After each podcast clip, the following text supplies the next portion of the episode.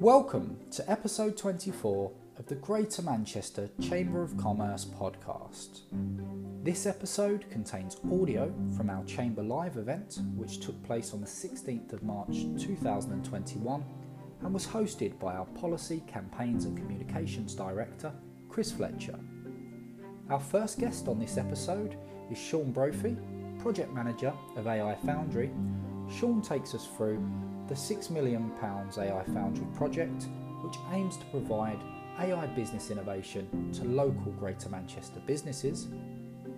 This is followed by a catch up with Diane Ellibert Morgan from our membership team, who focuses on the Chamber's work in the property and construction sector. She is also joined by one of our members, Emma Williams, Senior Business Development Manager from Morgan Sindall, who talks us through some of the exciting developments in the region we then round things off with a catch up with our head of research, Subra Krishnan-Harihara, who discusses the budget and how this has been received by the business world.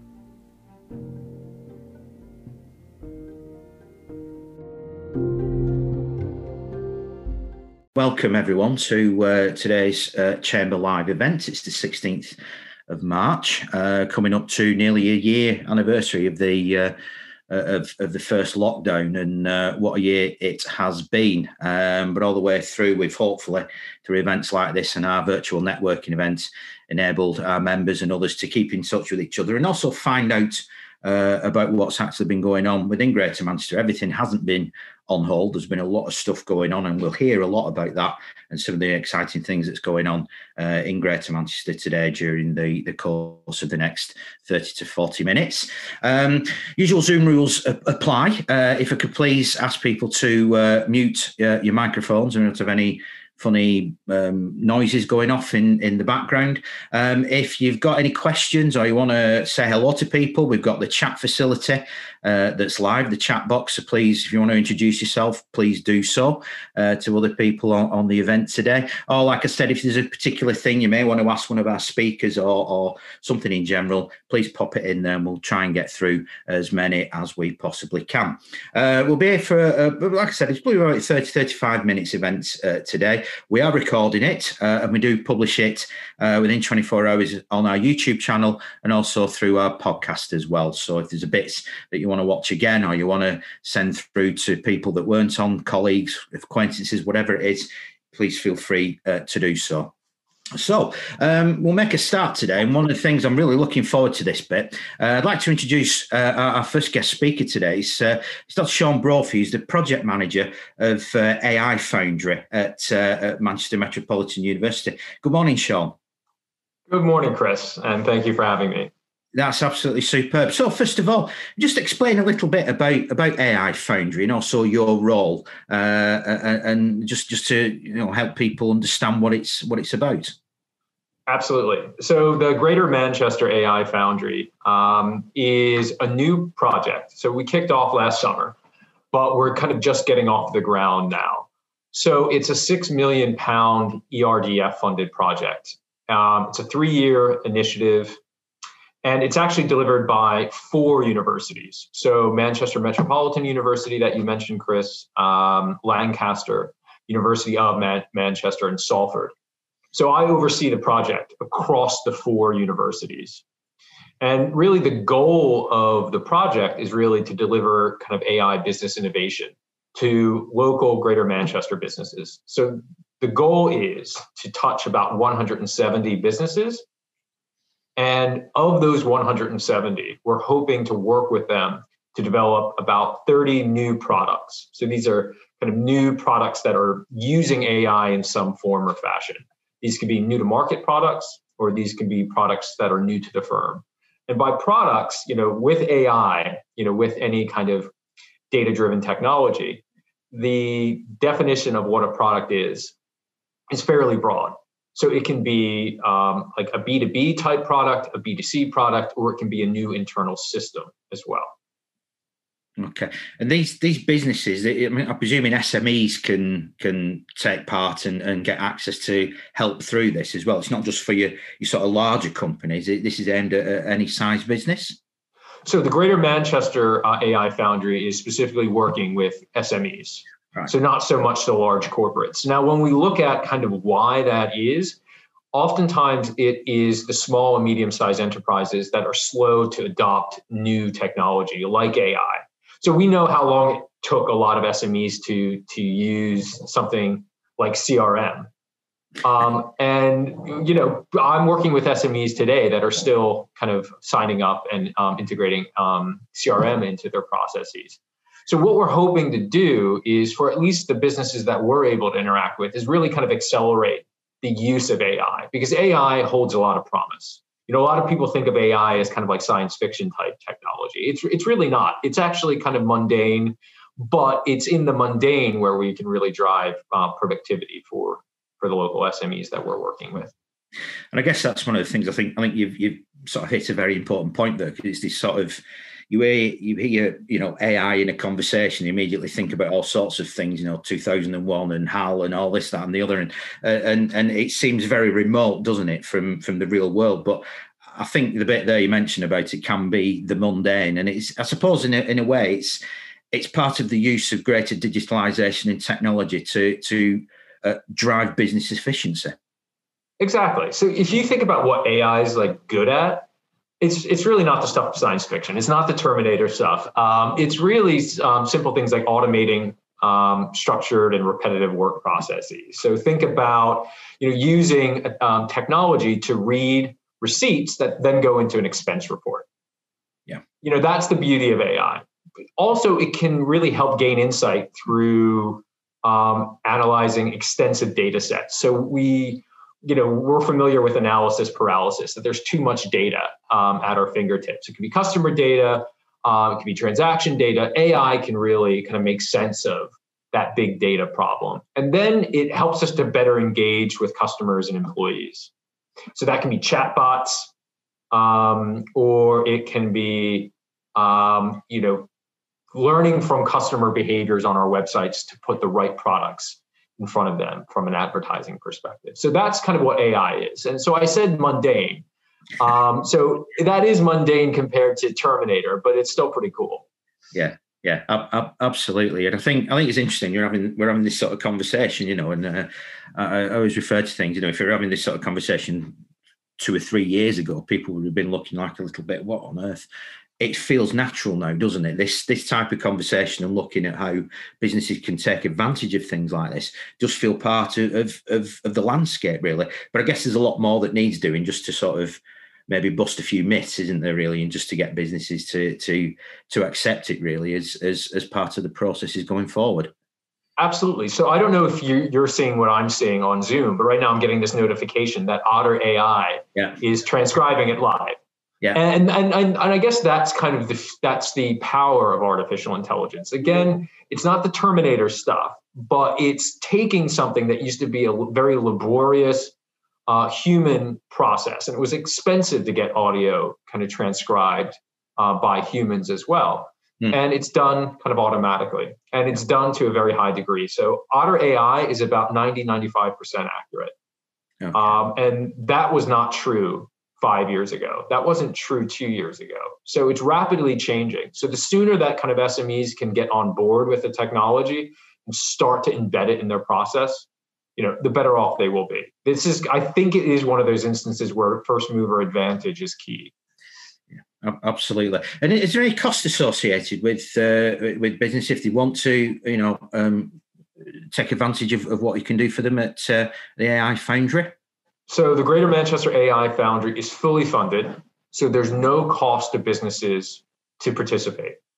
So, you know, we're hoping to kind of reach our goal of 170 businesses on the project. And again, it's at the four universities. Yeah. Um, as well. So if you're not going to work with me here at MMU, you know, you're going to work with my colleagues at Salford, University of Manchester, or or even Lancaster.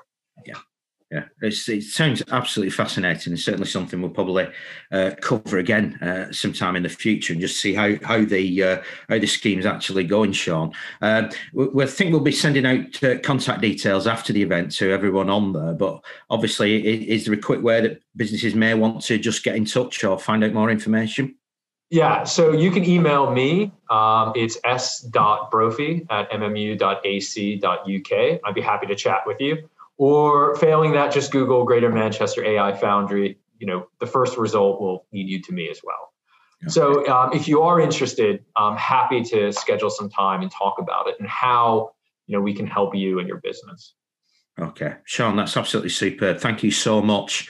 Uh, and again, part of what we want to do through events like this is just to raise awareness that this stuff is isn't happening somewhere in you know it's not Silicon Valley. This is right on our doorstep uh, stuff like this. And uh, like I said, you know, these conversations are increasingly becoming more naturalized, really, about what businesses can be doing in taking advantage of, uh, you know, from Sean and his colleagues at, at, at places like this. Sean, thank you so much uh, for that. That's absolutely fascinating. Like I said, I'd love to have a, a follow up at some stage, and then maybe in the next couple of months to see how, how things are going, uh, and also find out a, a, little bit more about some of the, the, the you know case studies and things that you've been uh, been working on. It's absolutely superb. Sean, thank you so much uh, for joining us. Um, so, thank you, Chris. Uh, thank you to the chamber. That's okay. No, no problem whatsoever. That's absolutely superb. And we'll share uh, any contact details afterwards. Uh, our, our, next guest uh, today is, uh, is is a member of staff, and uh, she's a little bit like a Swiss Army knife. She does that many different things and roles and tasks uh, in a day job. It's hard to find out sometimes what I'm supposed to be talking to her about. However, today we're discussing the property and construction sector uh, within uh, within Chamber membership and within Greater Manchester as well. So I'd like to welcome Diane Elbert Morgan, who is uh, a regular on these. And you're normally talking about Kickstart, aren't you, Diane? But today we're focusing on the uh, on, on, on property and construction. Um, just like to ask, really, it's I mean, obviously it's one of the the big you know sectors that we have in membership. We have businesses from from a, a, huge number of sectors, but we've also done quite a bit of work over the years, haven't we, with, with, with property and construction, and also, you know, within Greater Manchester as well. It is one of the key sectors, isn't it? Do we offer anything specific for businesses uh, within membership uh, that, that are in this sector? We do. Morning, thanks for that. Never been called a Swiss Army knife before. it's time for everything. Oh yeah. Um, yeah, it's a big sector for us, property and construction. So out of the four and a half thousand businesses that are members, there's about 700 that sit in either property, construction, or somewhere in between. So we run specific events, some property focused, some construction focused, and some that are a bit of a, a mixed bag what we also have is a wonderful um, steering group, if you like, a property and construction group that help me. So we meet every two months and they help me and you, as you know, Chris, to steer the, the policy, be the voice for the sector in the region, and also, you know, to make sure that the events are topical, you know, hot topics, and we're covering everything that our members need to know. And there's there's some people on the call as well, so welcome to them this morning. um, we work with local authorities as well, so all across Greater Manchester. I work closely with the councils. Some of the P&C group do that as well, and we try to present the live opportunities in the sector it's it's one of those sectors where we talk about supply chain all the time, you know, so right from the tier one construction companies you know, big big projects being delivered. We want our members to know about that and how they can get involved in the work as well. So yeah, really big sector. It's important, isn't it? Like you mentioned, because the, the, the property and construction sector underpins so much of of, of of the economy, basically, not just locally in Greater Manchester, but throughout the UK uh, and worldwide as well. Because, and it's always one of those that sort of, you know, if there's any sort of um, economic problems, it always seems to be the first in and, you know, the first out. You know, you you use it to, to grow forward. Looking at the last 12 months, and it's interesting because I, I always use the sector as an example of, you know, one that hasn't shut down. It's carried on. There's been been a lot of challenges, but how are you seeing things within the sector uh, that, that's happened over the last uh, 12 months? How, how's it fared? It, has been difficult, same as it has for everybody. And I guess an easy way to look at it would have been, well, you know, property and construction carried on. It was, you know, it was good. It was easy for them. They didn't have to, you know, make it. They didn't have any challenges, but they, they certainly did. Recruitment being an issue, you know, they had people off sick, people who were, you know, couldn't work, site working was an issue. So even though they could carry on and, and it sounded like, well, you know, they're lucky, and I guess they were, they, you know, it came with its problems as well. And, you know, and, and, and if you look at it economically, that lots of ups and downs as well where, you know, stuff like residential couldn't carry on. So yeah, it came with its challenges as well over the last 12 months. Mm. It's there. And and uh, are there some exciting projects coming up within Greater Manchester? Yeah, which is you know a bit of bit of positivity. There's yeah, still, guess, the sector's still struggling um, with supply materials, things like that. But you know, they're coming out of that now. I think there's some six week delays on things as well. But the positivity is there's been some brilliant schemes announced um, over the last 12 months. And I brought somebody along this morning to talk about that if I can introduce Emma from Morgan Sindall, she's going to give us an insight into some projects that have been announced over lockdown and, and where they're up to. Over to you, Emma. Good morning. Good morning. Hi, everybody. I'm uh, Emma Williams. I'm Senior BD Manager at Morgan Sindall. Um, obviously, there's copious amounts of developments in Greater Manchester, but we've not got time to cover everything. So we just thought we'd pick um, a, a few exciting ones. Um, so I just wanted the first one really is really close to me personally because I was born there. So I was born in what was Crumpsall Hospital at the time and is now North Manchester General Hospital. So that's had uh, an influx of funding from government, one of the many hospitals that needs redeveloping as part of the government's uh, HIP funding scheme.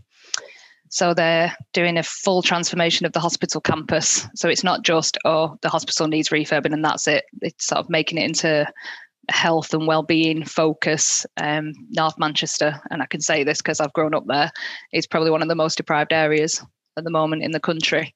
Um, so the ambition for the trust and the council and the health and care partnership is really to change the lives of the people that live in North Manchester.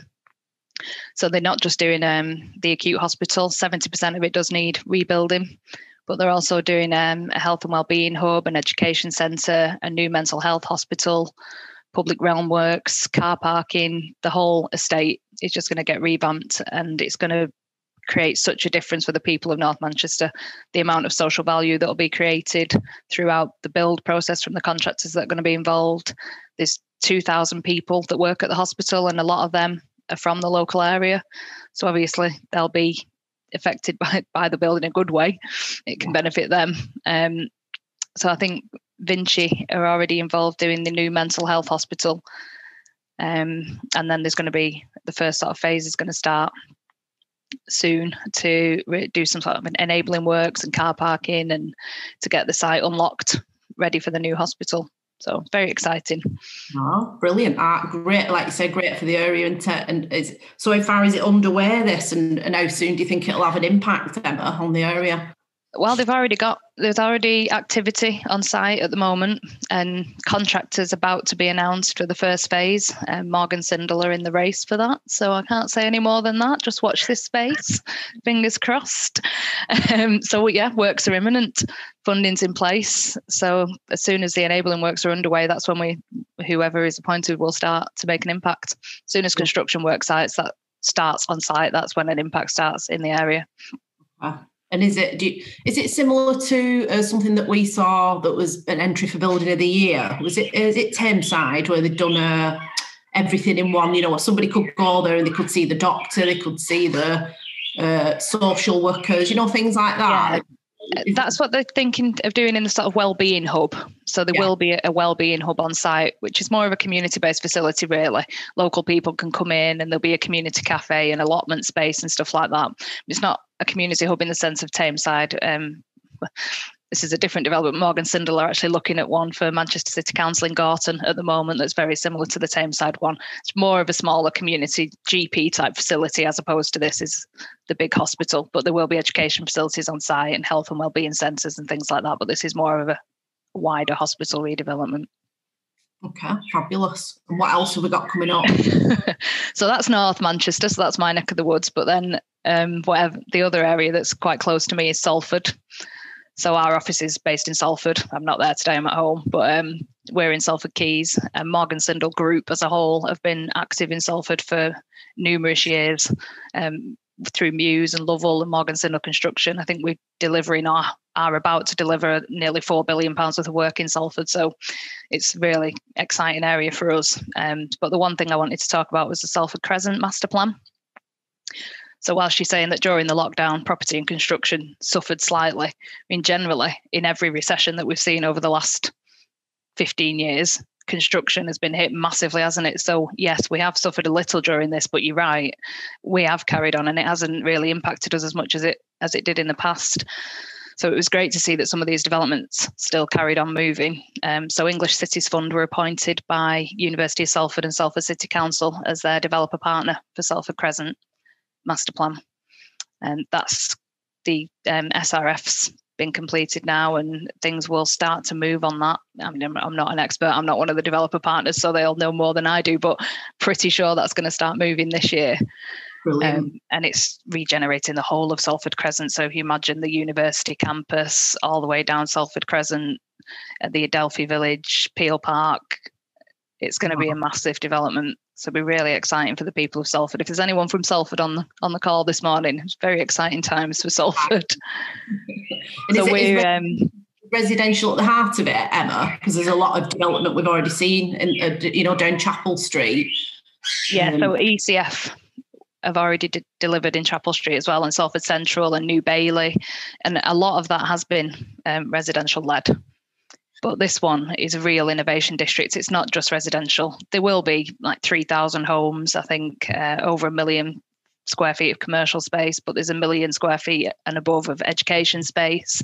And mm-hmm. um, one of the zones, I think it's split into six zones. One of the zones, zone two, is all around green space and that's one of the biggest ones. So they're not getting rid of green space. It's all about education, innovation, and residential. So it's not just residential homes; it's a real mix, mixed use development.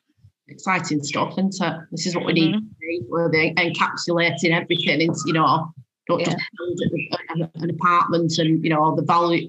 So it was all focused on value and the increased value. So it's nice to see. Yeah, well, we're already on site with some of the university buildings that are part of the master plan. So they've kickstarted it with education. Oh. So we're building the School of Science and Engineering for University of Salford, and we're about to start on site with the North of England Centre of Robotics Innovation. I've said that wrong. NERICS, North of England Robotics Innovation Centre. It's a very long name. Um, so yeah, we're going to start on site with that soon as well. So it's education at the start, and then I think some residential will come, and like I say, green space. Yeah. Oh, that'd be good. And lastly, we have the exciting Mayfield that we've been hearing well, about. I know. Well, speaking about green space, so I, I really am not an expert on this one, but I, I have to say it's just it excites me because it's like a six and a half acre park that's coming into Manchester city centre. Essentially, we've not had a park in the city for hundred years, so that's you know that's just amazing. So they've already kickstarted development on that with some of the public realm space um, and then commercial and car parking. Again car parking unlocks a lot of developments so generally have to start with something like that to get it going. But i know louise wyman's really excited about mayfield because of the public realm and the open space. I mean at the end of the day it used to be a big industrial area didn't it?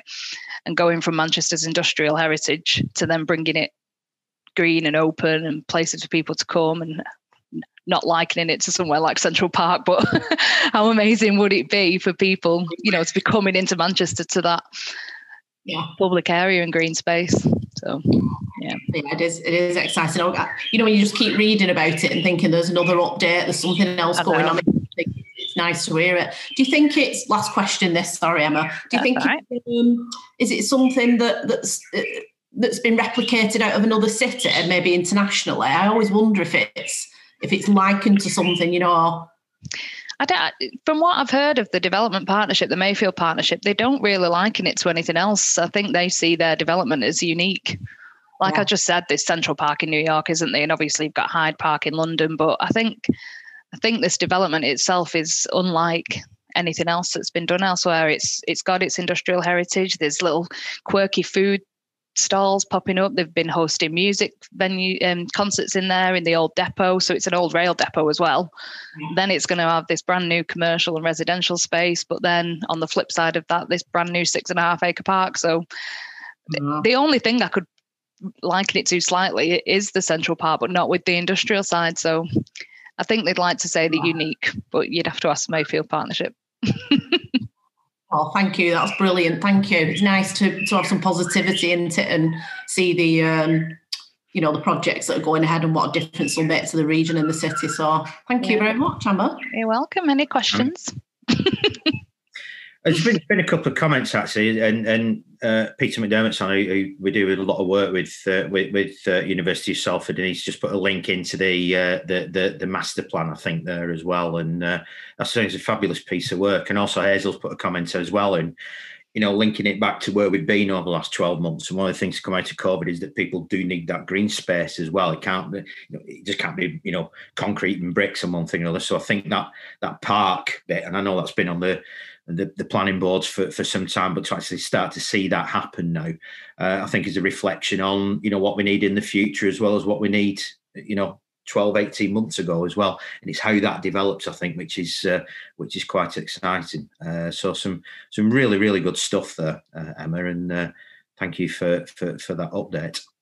No problem. Thanks for having me okay that's superb if, if there is anything else for, for emma please drop it in in the chat and we'll uh, we'll, we'll, we'll try and get around to it uh, before we finish diane thank you so much for that insight really good to see you know what what we're doing around this sector it's always been one of the most uh, forward-looking and, and active uh, sectors in, in, in, membership, and you've done some fantastic work with them over the uh, last few years. And I know you will be doing that in, uh, for some time to come, in amongst everything else that you're doing. Uh, and of course, Diane is also uh, one of the Uh, leading forces behind the work that we're doing uh, on Kickstart as well, uh, getting young people up and into business. And we've had some really, really good success stories that Diane's been heavily involved with over the last couple of weeks with that as well. So, you know, like I said, a lot of things being juggled at the same time, but a lot of stuff now beginning to come off, and exactly the right type of stuff that we need within the community, within the Greater Manchester economy as well, if we are going to go forward uh, from where we have been over the last 12 months. So, Diane, thank you very much uh, for taking the time today to uh, to join us. our last uh, speaker today is uh, is one of our regulars, um, and it's uh, Subra, our head of of research. Good morning, Subra. Good morning, Chris. Good morning, everyone. Good morning. And uh, when we last spoke, uh, our last Chamber Live event, I think it was uh, uh the day before uh, the budget. Uh, that seems an awful long time ago. It's only a fortnight, but feels like it was last year, I think, really. Um, obviously, um, the headlines and things and, and, people have moved on or whatever, but I just want to just pick up on, on the budget as well and, and your sort of, of response to it, because sometimes with the budget, there's an awful lot of uh, focus done on the day and getting a quick response out to one thing or another. And it's you know a few weeks later you start to look at things in a bit more detail. Um, obviously, a lot of it was focused on the uh, COVID support bit, the extension of furlough and one thing, Correct. which is all good stuff actually, I suppose, from, from a business perspective. Was there anything in there really that, that has sort of been missed in, in the headlines, or you know any any sort of other wins that were in there for, for businesses that we've been working on? So the common verdict uh, on the budget seems to have been that it is very good for the short term in offering the support for businesses uh, to tide over the current crisis. Uh, and that's primarily led by the support schemes, which have all been extended until uh, the 30th of um, September. Um, but then the long term economic vision uh, seems to be lacking uh, how are we going to level up the economy? You know what are the big infrastructure projects that uh, we need to commission to uh, balance the different regions? How are we going to address the regional disparities and inequalities? Those things are, have been completely missed out uh, on this budget. Uh, the chancellor might respond that in the uh, spending review he announced the leveling up fund which was 4 billion pounds but then it's um, every allocation is capped at 20 million uh, and essentially, it is a scheme that local councils have to bid against one another. Uh, mm. To actually get uh, that assistance, so we know that uh, Bolton got uh, 20 million uh, for the development of the town, the town centre. but then, you know, you might say, well, how does that help the, all of Greater Manchester? Um, and so, the the the verdict uh, clearly is correct in the sense that the chancellor and the government, to an extent, uh, have not articulated you know what their plans are for leveling up and one you know, uh, boris johnson came to power on the back of a leveling up promise and we still don't know what that actually means or what they think about it mm. Mm.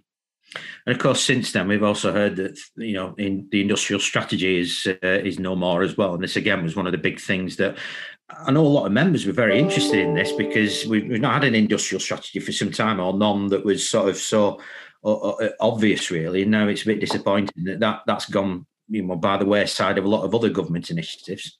Uh, so it's a time when you need that firm focus going forward. It's all a little bit, hazy, isn't it? Really, with, uh, with with, things. And I think the point you make about leveling up is uh, is is that exactly. You know, we, we need some sort of certainty to to to go forward. Uh, we're not totally reliant on it, but I'll tell you something. It's very helpful, isn't it? Absolutely. I mean, the industrial strategies were um, extremely important for the regions that built them, and you know, this is a serious case of policy flip flop um, because Theresa May's government really started pushing uh, every, every, region, every council uh, to have a local industrial strategy. And you know, lots of money was spent uh, on on developing these uh, strategies, and then uh, three years later, we suddenly don't need them anymore. Apparently, um, it's a it's a big issue for many regions because the skills um, strategy, the skills plan, the local development plans, the local economic growth plans, all sort of tied in with the local industrial strategies. And the local industrial strategies actually prioritized what sectors uh, it is that different uh, regions uh, want to uh, develop. Um, and so, uh, you know, the the uh, Industrial Strategy Council, the advisory board, has been has been decommissioned, so they are no longer at work the government wants to come up with a centralized uh, plan, and we know that historically centralized plans haven't necessarily uh, worked because they do not take into account local nuances, uh, local differences, um, uh, etc. And so it is going to be a big issue, uh, and we don't know what it is going to be replaced with. Uh, and until then, there is going to be some ambiguity and gaps in regional policymaking. Mm. Mm.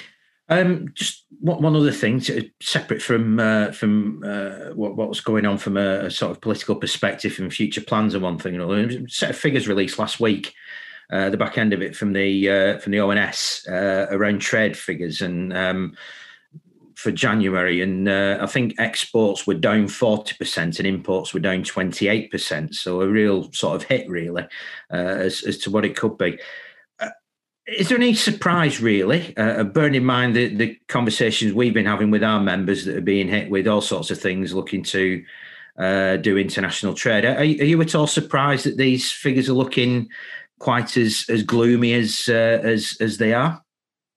The figures are gloomy, uh, and there are, I think, two reasons for it. One is, of course, that many businesses try to ship goods uh, before the December thirty first uh, deadline and just looking into the export docs data from uh, ourselves from, from within the chamber and uh, having spoken to some colleagues, what we noticed is that the number of export documentation processed actually went up in December compared to November. In, in every year uh, past, it has been the other way around. So December is usually a, a calm and quiet month compared to uh, November, October and November, which are actually really busy months. Um, so that is probably one reason which has had a slight impact, but that is not the main reason. Of course, uh, the main reason is uh, is that there have been numerous problems trying to uh, move goods uh, out, uh, across the border, and I find this absolutely ironic because fishing was one of the main sticking um, you know points in coming to an agreement with the EU and we were told we can get control of our waters. You know, Boris Johnson famously made that comment to Nicola Sturgeon that she can consume the prodigious amount of uh, fish that she would ever want. But what has actually crashed in terms of exports? It's the export of live animals and it's the export of fish and shellfish. You know, it is it is it was symbolic, as many people pointed out, but then having got an agreement which actually makes the export of live animals and uh, fish so difficult, we are now in a situation where we can catch all the fish that we want, but we don't know what to do with it. Um, because you can't you can't export it. You know there are um, good export markets previously. There, there still are, uh, I suppose, um, but there has been an enormous amount of difficulty, and this has been repeatedly pointed to us uh, by our members in trying to move goods across the border, particularly live animals, because mm. the labeling requirements are unclear, the customs declaration requirements are unclear. Different customs agencies in European countries are um, interpreting the terms differently, and different um, shipping companies, logistics companies are interpreting the regulations differently. So nobody knows what's going on. Mm and that that is is something we're hearing on a daily basis uh, when, when, we're getting a lot of members r- uh, ringing up, and uh, in some cases it seems like it's getting resolved. It seems like some of the issues are are actually um, getting worse, really. Um, and, and there's all sorts of nuances within this, and there's quite some major stuff as well. I know a couple of weeks ago we had a conversation around the new VAT implications, and uh, it seemed at the time that even the people that were setting the rules in government weren't quite sure what those rules should be. So yeah. you see where this has that trickle down effect. But obviously now it's really beginning to to impact uh, on that. So, Subra, thank you so much for that again, and, and your sort of insight into in, into some of this stuff. And again, what we try and do is obviously we take the, the big sort of headlines and, and work out what what happens and what the impact of that is uh, for local business and local economy. Um, I think uh, briefly on the chat there was a, a, a link went through. Uh, we're going to be closing our quarterly economic survey for, for quarter one this year uh, today, and obviously that's a big piece of work uh, that Subra is uh, is involved with. And we've got our, our launch event on the 26th of March, which obviously if you can attend, please do so, um, and and come and listen to Subra explain what is going on um, with, within the local economy and the impact of all these things, you know, both COVID, Brexit, and all the rest of it. Uh, but all that is really from the voice of business, from the direct feedback of people uh, like yourselves, our members, and other businesses as to what's going on uh, within the local economy. So it's well worth uh, attending that and just finding out what, what's going on. It should be an interesting 12 months, I think, probably more so than uh, previous years when it's coming to the quarterly economic survey survey. Uh, but we shall see and hopefully try and make sense of some of this. Also, playing things like the budget and other stuff that we've heard about as well today. Uh, so, Subra, thank you so much for uh, for taking the time. There's uh, a link there to the event uh, just come through uh, on the chat. Um, and so that's it. I don't think there's anything left outstanding. There's a couple of questions from from Peter around things like the industrial strategy and what's happening with sectors and one thing and another. Um, it does feel like you know the industrial uh, strategy is something that the government wants to to sort of airbrush from history, as it were, really, uh, and come up with something else. And that'll be interesting how that impacts on on various sectors. Uh, and of course, um, as we've heard from uh, and Emma, the property and construction sector is one of those key ones. There is there's still going to be sector specific deals uh, that that are going to be in place. Only time will tell, but guarantee and I can promise you, we'll keep our eyes and ears open on that and let you know uh, what happens happens uh, and keep you informed of all that. Uh, so thank you so much uh, to everyone for, for joining us today. Thanks to our speakers. Thank you to, to Sean from uh, from the AI, uh, AI Foundry. Uh, thanks to Diane and also thanks to Emma as well from Morgan Sindall to, to come along and just give us some idea about what's going on, some of the good news. It's about time we had some real positive stuff going out there, isn't it? To uh, to give us all a bit of a spring in our step as hopefully we're approaching the end of lockdown, got the vaccination program going, and hopefully, fingers crossed, in a couple of months' time we can be getting back to as near normal as we possibly can hope for. All that remains for me to say is thank you all for, for joining us. Again, look out for uh, a repeat of this. We've got it going out in our podcast and also through our YouTube channel. So if you want to uh, catch any piece you may have missed or whatever it is, it's there for you to catch up with. Uh, this time next week, we've got our networking event, our virtual networking event. Uh, and then in two weeks' time, uh, we've got Chamber live against uh, again, so uh, that'll be important. And also, as we get ever closer to the mayoral election in May, we'll probably start to drip some of that into it as well, uh, because the local elections will be taking place this year. They were postponed last year, uh, so we will see a mayoral election in May this year, uh, which could be quite an interesting contest in itself. So, thanks very much for joining us. thanks for all your involvement. Thanks to our speakers, and enjoy the rest of your day and stay safe. Thank you.